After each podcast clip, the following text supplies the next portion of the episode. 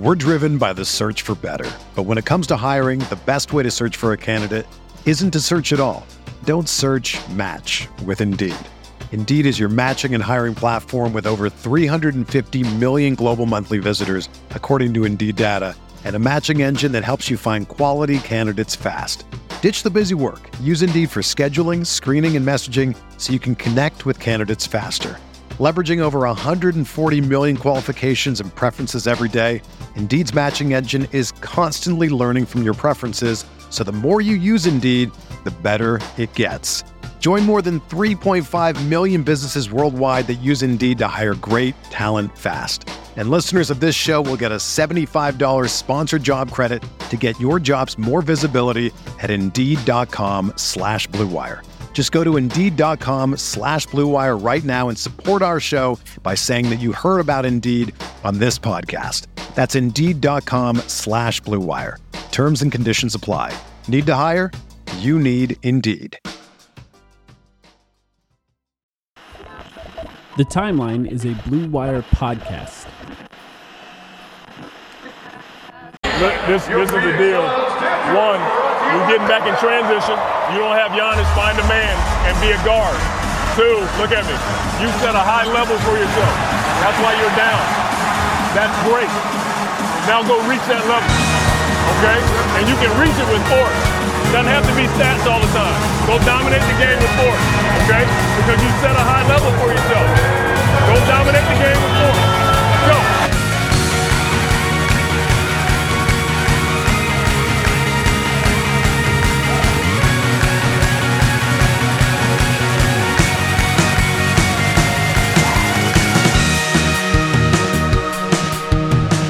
The Phoenix Suns won again and now are up 2-0 in the NBA Finals. My name is Mike.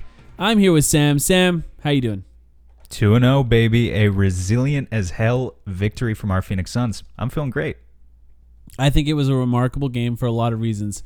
Uh, some, I, I don't know if we can call them unexpected stars. It's something we talked about, I guess, before the game a little bit. Uh, these role players potentially stepping up in this game. Uh, but I think a, a big part of it was also just Devin Booker just sort of doing the Devin Booker thing, es- especially any time that the Bucks chipped away at the Suns' lead. It was like that's when Devin Booker played well, especially after he started the game uh, kind of rough, I'd say. Seven for twelve from deep, Mike. Is that doing the Devin Booker thing? Because that is that is welcome news to here. I'm in his game log right now. Let me see. That is only the third time in the playoffs that we've gotten uh, Devin Booker shooting above fifty percent from deep in a game. He was hitting difficult shots all night long. Really set the tone for the Suns, obviously, and uh, contrasted a little bit. Not to get to the bad news here. I wouldn't even call this bad news. Chris Paul, I think, played a really strong three quarters and then had kind of an uncharacteristically tough fourth quarter. He had six turnovers tonight, which is which is unusual for Chris Paul. So Booker really had to be that guy down the stretch, um, and and he was when the Suns needed him to be. Yeah, I think that's what I mean when I say the Devin Booker thing. The, the shots where they just kind of rip your heart out, that's his thing. And you know what? Devin, or I should say, Chris Paul does it as well. it's nice that the Suns have two guys that are capable of doing that. Um, but I, I, I think we should start at the beginning. What this game sort of looked like uh, for the Suns. Uh, the Bucks really something we talked about a lot is how were the Bucks going to defend the Suns, and I think that was a bigger storyline from our perspective, like from the Suns' perspective. Uh, it was a bigger storyline, I think, than how were the Bucks going to attack the Suns, which it turns out was just Giannis barreling into the paint over and over and over again. Which, by the way, is a good strategy when you have Giannis on your team. I think that's the right way to do it. Uh, but they didn't really switch to start this game. They they played sort of a modified drop, but they were helping off the corners a lot to start the game, and that resulted in the Suns hitting eight threes in the first quarter, which I imagine is close to the most they've made in a single quarter in this playoffs. Uh, not necessarily. imagine, yeah. Yeah, not necessarily the regular season. I think they've had a few pretty big quarters like that. Uh, but the Bucks seemed to be okay with allowing the Suns to shoot those shots early in the game, and the Suns capitalized on it, even though the Bucks had the lead after one. Uh, I was pretty confident when I saw that happening. How'd you feel? You know what? I actually wasn't after the first quarter. I thought it was a pretty strong gamble by the Bucks and and definitely, you know, we talk all this stuff about adjustments. They came out, they had those adjustments, like you said, playing that modified drop, not a um, uh, increased help, uh, trying to take away the mid range, allowing those shooters to get to their spots. Plus, really strong ball pressure. I thought Jrue Holiday came out in the first quarter and had a hell of a first quarter. He didn't have a good game. Uh, exactly. He shot seven for 21. Um, but he came out and we were talking in our pregame spaces about how he was going to press Chris Paul the entire court. Maybe those two things are related. Maybe he Yeah. ran out of gas because of the extra energy he exerted on defense. But I was pretty impressed with what the Bucks were doing in the first quarter. And, you know, in general, they didn't allow the Suns to get into the paint in the first. Uh, there was, I remember at one point, uh, a graphic came up on screen that said the Bucks had like 20 points in the paint to the Suns zero. Um, they neutralized DeAndre Ayton effectively. But what I love so much about the Suns team as the game went on is that again and again they prove uh, just how incredibly balanced they are. When a team tries to take something away from the Suns, in the case of tonight, the Bucks were taking away that mid-range area. They were stopping Chris Paul and Devin Booker early in the game, and they needed other role players to step up. They were also helping on the roll to take away. Um, Ayton, to be honest, kind of shot himself in the foot on some possessions, but also the Bucks were were playing him well on the roll. Um, but when they take something away, other players step up, just you know, like a counterweight, like they like they need to um, automatically.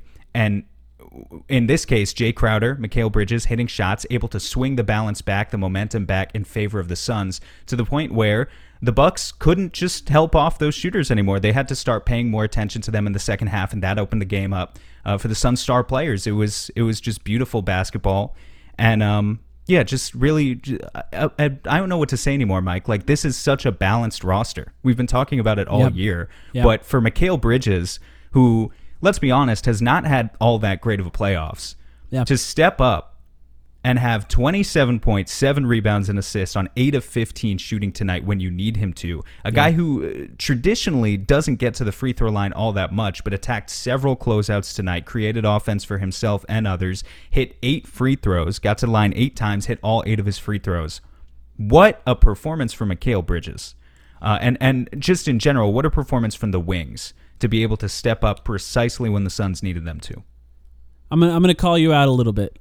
On our last episode, you questioned me saying Mikal was the fourth was best fourth player. best player. Yeah. Well, in, re- I in mean, reality, it's Jae closer- Crowder it's- also it's had a good game. Jae Crowder yeah, but it's not the same. game. It's just not the same. Jae Crowder catches and shoots. Mikal attacks, and the ability to attack is what ma- brings a different dynamic to the to the Suns' offense. It's if you can if you can close out on Jae Crowder, he's still going to shoot, and and those are going to be tougher shots for him. If you close out on Mikal, he'll use your momentum against you, and that's different. And for Mikal, it's commonly we we debated throughout the season whether or not he was the third best player on the Suns. I think uh, DeAndre Ayton at times has been the best player on the Suns this postseason. At a lot of times, I would say. So I think it's fair to say that he's solidified in that top three uh, for the Suns. But Mikal Bridges is, is right there, and I think this was a game where he proved it. Where he not only uh, played really really great offensively, he also uh, played a, a- an, an excellent, another excellent defensive game against Khris Middleton and the rest of the Bucks roster with the Suns switching around. The only time he had trouble was when the Suns were, or sorry, the Bucks were screening off the ball to force Mikal to guard Giannis, and that's where Giannis went off a little bit in the third quarter. And I think the Suns adjusted well to that later on. They essentially just put uh, Jae Crowder on him. Jae Crowder can fight through screens a lot better than DeAndre Ayton can. DeAndre Ayton was struggling fighting through screens, even fouled Khris Middleton on one of those screens, and that's where they uh, struggled to keep somebody bigger and stronger on Giannis. And good adjustment by Monty, by the way. I know sometimes people get on him. Uh, for mid-game adjustments, that was a perfect example of one, and I thought Jae did a know- really good job on him after that. Uh, what you but- should be what wait, wait wait what you should be calling me out for can i just say? Sure, what you what you should be calling me out for is that i had previously compared Mikal bridges to khris middleton in saying that's what he's going to be in five years. Well Hey, well, do- I mean, he dominated that matchup tonight. Yeah, khris middleton 5 for 16 from the field 11 points in 41 minutes he's the he's the second option on his team compared to Mikal being the I know. fourth. No, I know. Just say I know. that. I'm There's not saying he's a better there, player. Yeah, you're I'm right. Not you're saying, right. I'm not saying Mikal's a better player. Not at all. But for tonight, let's give him his flowers. I mean, You're that right. was that was as uh, dominant a performance within the context of that matchup as it gets for a role player like Mikal Bridges. And he makes four million dollars. Khris Middleton makes thirty-three. Now. Bridges won't be making $4 million a year anymore for very long. we know that. And in fact, I'm sure his agent was very pleased with his performance tonight and immediately forwarded it to uh, to Robert Sarver and James Jones. But yeah, I mean, just a critical performance when we needed it, right? Yeah, absolutely. I think he was incredible. But I think we need to just, I, I just want to cover the context of everything that happened tonight because I think that Ayton was getting, I think, some unnecessary hate early on in this game because he struggled a little bit offensively. I think he was two for six at one time, ended the game four yeah. for 10, uh, 40%. I, I, I would venture to guess, I haven't looked it up, that this was his um, least efficient game that he's played so far in these playoffs. But if you're going to give Mikal Bridges credit, or Jae Crowder credit, or Cameron Johnson credit for what they were able to do on the perimeter, you need to acknowledge that the reason that they were able to do that is because of the attention that DeAndre Ayton guard or uh, draws. With DeAndre Ayton rolling to the rim tonight, what the Bucks essentially did is they helped off the corners hard, hard. So if he was catching the ball in the paint at all, which he almost wasn't because it they made it so difficult for him to do that, he was surrounded by two players. The only other times they were allowing the ball get to him is if they were trapping, which they did on Cameron Payne a few times, and that was him catching it like 18, 19 feet away from the basket, which, as we know, sometimes he does well, sometimes he struggles to, to score. I think usually he makes good passes out of that position. Uh, scoring is not really his forte from from that position. But like we need to just sort of acknowledge that when he had good games against the Denver Nuggets, we went on this podcast and we explained exactly what the Denver Nuggets were doing defensively that allowed him to play well. If he struggles a little bit offensively, it's our responsibility, I think, to explain why. It's because they were doubling Yeah. him essentially off the ball. They were forcing him to to struggle a little bit, and that's why other guys were able to go off. I'm gonna be honest with you, Mike. Um, in no way am I mad at DeAndre Ayton for his performance tonight. Like, like I just said, Mikhail has had all sorts of bad offensive performances tonight, and I haven't like routinely gotten on his case. So by the same logic, I'm not gonna do it about Ayton. But I think that explanation is a little flowery. I think his hands were just bad tonight, and and I think he should be excused for a bad game. But there were a couple possessions in the first half. He caught the ball. He was right there under the rim should have just been able to sort of power through Lopez. And and look, it's DeAndre Ayton. We know he's kind of a finesse finisher at the end of the day. I thought it was by far the the worst uh, demonstration of his hands in the playoffs. But I'll cut him some slack because it was one game, and I'm sure he'll bounce back and be better next game. I do agree with you that they were sending more help. Like there's a symbiotic relationship between Yeah. those two things that allows Ayton to to maybe have a bad game and Bridges to have a good one. Um, but I also was straight up getting frustrated with him in I, the first half. And Like- I, I don't disagree with that. And I think the Bucks sort of showed everyone again that put, putting a smaller defender on DeAndre Ayton is not, you know, it's not guaranteed that he's going to dominate them, especially if it's someone like uh, Jrue Holiday. He almost prefers a bigger body to bang up against. And uh, I think the the Clippers were not afraid of putting someone smaller smaller on him. And I think with the help in this game, the Bucks showed that they were willing to put smaller guys between him and the basket and force him to make decisions from that position. And I think he's you're right. He struggled, and I think he was um, not great in the first three quarters. But I want to give him a shout out for what he did in the fourth quarter, and I want to compare it to something that happened in the regular season. Uh, the there was a oh, I think I know. I know the game you're talking about. there was a Are sequence you talking in about one game- specific game? Yes. I'm sorry. Yeah. Yes. No, you're fine. There was a sequence in this game where uh, I believe Chris Paul tried to shoot a shot, missed it. DeAndre Ayton got the rebound, passed it out to uh, Devin Booker. Devin Booker missed a three. DeAndre Ayton got the offensive rebound again, kicked it out to I think Mikal Bridges or Chris Paul again in the corner, and then they hit a three. Immediately on the other end of the floor, the Bucks ran it down, got to the rim, and Ayton blocks it at the rim. And the kind of intensity that he was bringing on those back-to-back plays, the ability to sort of dominate his matchup, whether it be big or small, uh, getting the offensive rebound, guarding the rim, running down the floor to ensure he was able to defend at the rim, is something that is the important things for him to do. His hands obviously can come and go sometimes, and I think they've been excellent throughout the playoffs. that intensity is what's needed for the Suns more than anything else, and he brought it in the fourth quarter. There's there's a game that happened in the regular season. It was the Chicago Bulls. Is this the one that you were thinking of as well? yes. Okay, it was Yes. the Chicago Bulls game. Yes. Three quarters through It's not about the stats. yeah. Yes. Three quarters into the game, I was just despondent. I was furious at the way that DeAndre Ayton was playing and uh, incredibly frustrated because it felt like if he just had a little bit more effort throughout that game, uh, the Suns would have been easily ahead of the game. And then he came in in the fourth quarter and he just dominated. He absolutely dominated in the ways that big men can dominate in the NBA in today's game. And to watch him do that in that game, and then it happened a few other times, but that Chicago Bulls game always sticks out in my mind, and you can find it if you'd like. Go look at the stats; they're not going to blow you away. They're really not. It's just what he I think did he in had like quarter. I think he had like 10 and 10 in that game too. It was not that impressive. if he can come onto the floor and be the best player on the floor for five minutes at a time in, in one, maybe two stretches of a game, it makes such a massive difference in mm-hmm. the game. And the fact that he did that in the Bulls game, and then a few more times after that, where maybe he wasn't great through three quarters, but that fourth quarter he came in with the right amount of focus, gave me a lot of confidence in what he could do going forward and I needed it because it, there were times early on in the season where I think he his focus was not there. And the fact that he did it again tonight, he came into the finals in the fourth quarter with the right level of focus that wasn't quite there through the first three quarters, I think was huge. How about this? I made this point on Twitter this morning, but then it became relevant again tonight. Through the first three seasons of DeAndre Ayton's career, you know how many times he did you see this tweet, first of all? I didn't Mike? know. Okay, how many times, then I'm going to play a guessing game with you. How many times Okay. do you think he logged over 40 minutes in his first three regular Oh. seasons combined? So there must have been a few overtime games in there where it just sort of happened. So I'm going to say four. Three. Okay. In his first three regular season regular seasons combined, DeAndre Ayton had three games where he played over 40 minutes. How many times has he done it in this playoffs run? uh, man, 10? No, no, but it's it's a decent guess because we do really need him. But tonight was the fifth. Okay. Tonight was the fifth. I mean, that's And more than, yeah. He had 42 minutes tonight. Mm-hmm. In the regular season, he averaged 30 minutes per game. Going into tonight, he was averaging 36. In the playoffs, Yeah. he played 42 tonight without Saric, and then of course Torrey Yeah. Craig went down. We have to talk about that. Yeah. but that's that sucks. It objectively sucks.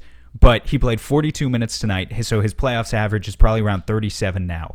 The conditioning has been on point for DeAndre Ayton. And and for him to go in and impact the fourth quarter of this game, a clutch performance the way he did when he's not used to playing 40, 41, 42 minutes and to still only finish the game with four fouls with the way the, the officials were officiating this game with the touch fouls they were calling for Giannis in the second half. That's another thing we can touch on is uh, no one's really talking about the free throw disparity tonight, huh? But um, like how many times this is this is a dead horse I'm about to beat. 42 minutes, only four fouls for DeAndre Ayton. How many times uh, over would Jaren Jackson Jr. have fouled out in a game like this?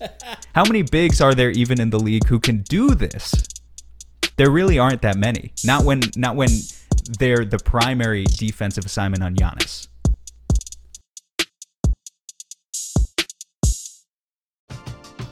We're driven by the search for better. But when it comes to hiring, the best way to search for a candidate isn't to search at all.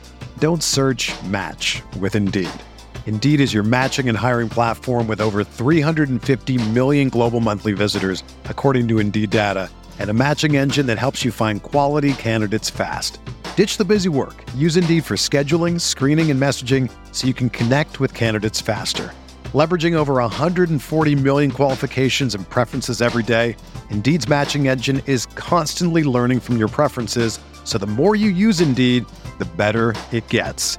Join more than 3.5 million businesses worldwide that use Indeed to hire great talent fast. And listeners of this show will get a $75 sponsored job credit to get your jobs more visibility at Indeed.com slash Blue Wire. Just go to Indeed.com slash Blue Wire right now and support our show by saying that you heard about Indeed on this podcast. That's Indeed.com slash Blue Wire.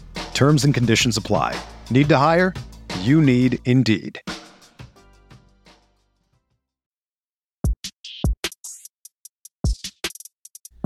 early on in the season, maybe halfway through the season, I basically asked you um, if you thought there there was a possibility that in the playoffs there was no really down games for DeAndre Ayton. uh, because he kind of always got up for big games. And uh, the idea was that he would be more focused going into every game because of the understanding of how big each game is. Um, he's proven that. And I think we've covered it time and time again. We've said it. If he sleepwalks once every five games in the regular season but comes into every playoff game completely focused, who cares at that point? Who cares? Uh, playing a long NBA season is hard. And, and I think even his sleepwalking is going to get better and better and better because people thought he could just come into the league and, and average 20 and 10 in his sleep, as they said. And that was never really true. It's hard to, to be in the NBA and you have to bring your focus every single game. I want to say It just gets better and better and better. I want to say I think I want to congratulate actually our community, at least the people I've been following on Suns Twitter. I think have been very disciplined in not not doing what I consider lazy analysis, which is taking this amazing run from DeAndre Ayton and immediately running to, to the ranking boards, the whiteboard, and say, okay, where does he rank among these centers? Like he's better than this guy or this guy or this guy. I think oftentimes it doesn't matter.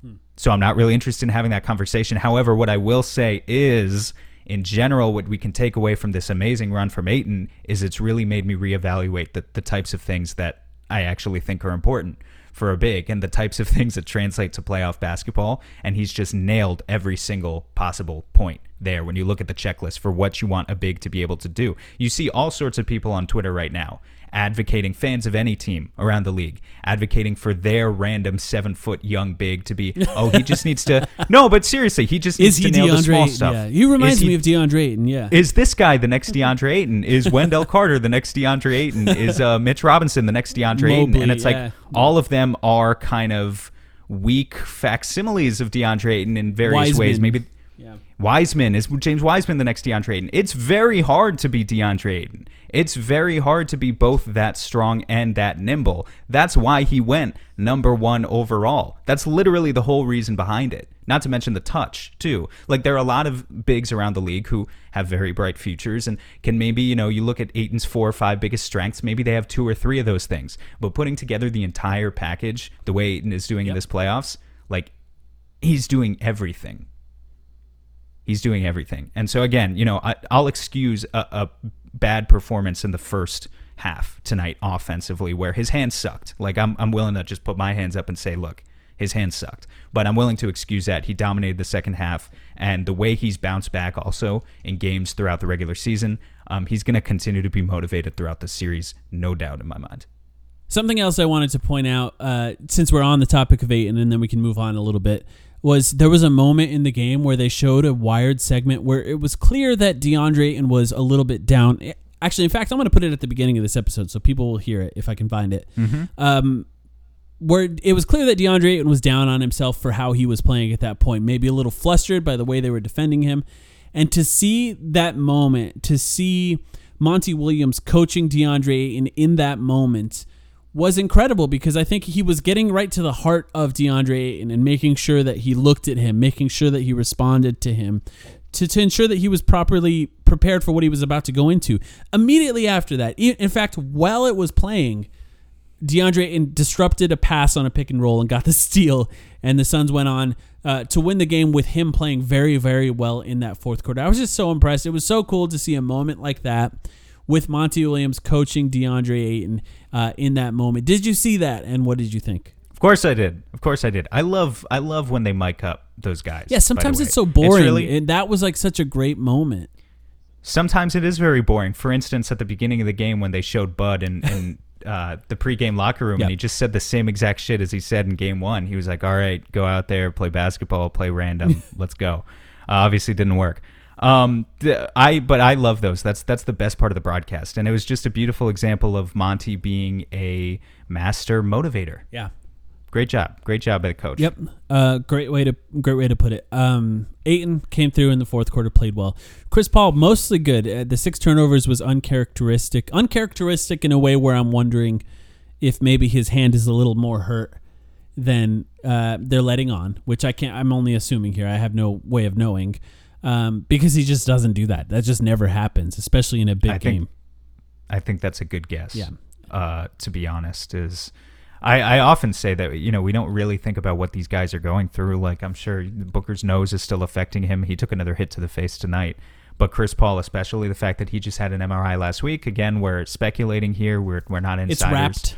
But um, six turnovers is really strange for Chris Paul. It just doesn't really happen. Yeah, when when people say it's an uncharacteristic game for Chris Paul, my thought is there's no such thing. Uh, he plays the way he plays. I mean, he makes shots, or here's the thing: he makes shots or he misses Yeah. shots. But his command of the flow of the offense doesn't really deviate from game to game. Yeah. So that's what's a little bit suspect about it. Yeah, and obviously Mikal had his great game. Uh, Devin Booker did the Devin Booker thing, as I said earlier. But we have to talk about something not great that happened, and that was a Torrey Craig injury. Now I want to talk about Torrey Craig a little bit because he's incredibly tough, and I've seen him fall in games where I thought, man, that must have hurt. And you know what he does? Gets right back up and immediately plays again. It's very rare to see him look like he's in pain because of how strong and how tough he is. So to see him go down after taking a uh, a knee to the side of his knee, it looked like, and then also not really planting his foot on that play, uh, was concerning to say the least. Obviously, Dario Saric tore his ACL in the last game, a disaster. We haven't talked about that on the podcast. It's horrible. It's horrible not just because the Suns are down a player. It's horrible because of the amount of work that he's put in to be there. We don't know the extent of Torrey Craig's injury at this point. I hope it's not anything like Dario Saric's. I hope it's more of uh, he got kneed in the wrong spot on his knee and it's going to hurt like hell maybe he'll be back soon. We don't know. Um, so first, I guess I'll give you a chance to just respond to him being injured and then we can talk about where the Suns go from there. Well, it sucks. He's one of the greatest competitors that the Suns have. I mean, he's an incredible hustle player. He lays it all out there on the floor every night. Uh, not to mention, it's a huge loss for the rest of the series. Um, him and Dario both. It it, it sucks. Unfortunately, Sam had some internet issues in the middle of him talking about Torrey Craig there, so uh, I'm gonna have to do the end of this one on my own. But I did want to talk about uh, the implications of Tor- the Torrey Craig injury and um, what it means for the Suns going forward. So I'm just gonna talk a little bit by myself. I apologize for the issues that we had here. Uh, we tried to resolve it for a while, weren't able to get it done.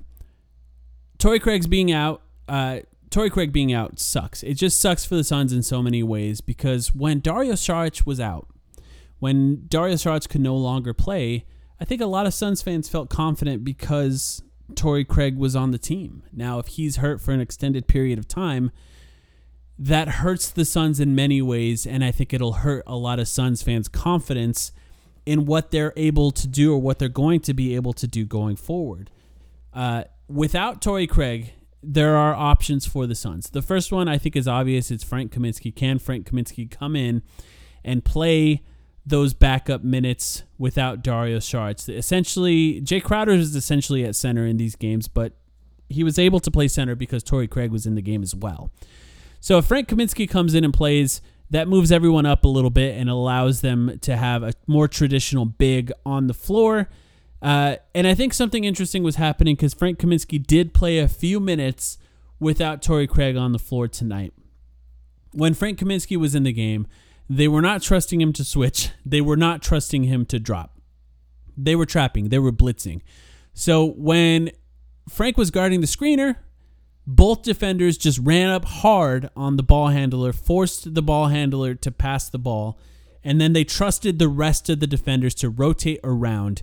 Uh, basically, ensuring that in no way was Frank Kaminsky going to be on the ball for an extended period of time. They were trying to get the ball out and away from Frank, and then other defenders were able to recover on that and help fight. So I think if Frank does play, look for that. They're going to trap on screen and rolls and force the ball out of the ball handler's hands and kind of trust the rest of the defenders to play in those scenarios. Now, if he does play and they try to ex- play him when DeAndre Ayton's out of the f- game, that means DeAndre Ayton's going to have to play more minutes because they're not going to be able to do that for a long period of time. It takes a lot of effort, and if the Bucks find a way to beat that, they're going to do it. They're going to do it over and over and over again. They're just going to hammer the Suns with whatever solution they come up with in that scenario. So there's option one, Frank Kaminsky in the game. If Frank Kaminsky does not play, that means they're going to try to survive with with Nader, Abdul Nader playing in these games. If Abdul Nader does play, that allows Jae Crowder to essentially play the backup center minutes without DeAndre and on the floor, and it and it forces the Suns to go a little bit smaller uh, in those minutes. I don't think that that's necessarily a terrible option. It's just not great. None of the options are going to be great without Dario Saric or Torrey Craig. I think it's more likely the Suns go to Abdul Nader early and try that, and if it works, they'll stick with it for the rest of the game as long as players are able to stay out of foul trouble. The toughest part about all of this is with Craig, and it, it wasn't just that he allowed the Suns to play small. It wasn't just that the Suns were able to play without a center on the floor. He also was another option they had in guarding Giannis, and he did relatively well. Obviously, the injury is him taking a charge on Giannis. How many players on the Suns are willing to put themselves in the position where they're going to get hammered by Giannis on a drive? Torrey Craig is one of the only guys. So that's, I think, where it puts the Suns in a really tough position. They can't necessarily go small without Abdel Nader being on the floor if you're using bench minutes at all. Obviously, every single one of the other guys' minutes can go up if he's out for an extended period of time. And then Frank Kaminsky minutes are something that they have to sustain if Frank Kaminsky does end up playing. It's not a great situation for the Suns, and I really hope that he's healthy, not just necessarily to come back in this series. I just don't want any extended injury on him. It would be great to re sign him. He is a free agent. I don't want him going into his free agency with a bad injury. Uh, so that's a really unfortunate situation for the Suns. Obviously, everyone's thinking about Torrey Craig tonight. I hope he's okay. But the Suns ultimately do end this game up 2 0 in the NBA Finals, which is a remarkable feat regardless. An incredible game once again for Devin Booker. An incredible game once again for Mikal Bridges. And I think Chris Paul did what he needed to do in order to win this game. And obviously, DeAndre Ayton with that fourth quarter where he dominated for a short period of time. We will be back once again after game three. Game three is on Sunday. It's an earlier game, 5 p.m. Arizona time, and I hope that's true because usually Sam is the one to fact check me. Uh, he's not here. Uh, both of us should be back by Sunday as long as we're able to work out the technical difficulties that plagued us today. Thank you, everyone, for listening, and go Suns.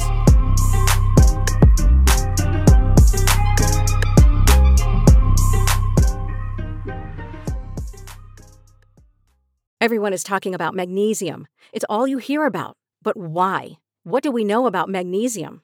Well, magnesium is the number one mineral that 75% of Americans are deficient in.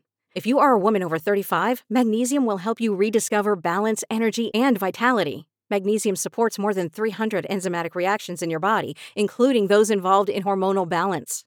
From functional medicine doctors to mental well being and female hormone experts, we all know that magnesium is the one mineral to improve all aspects of well being and health. But which one?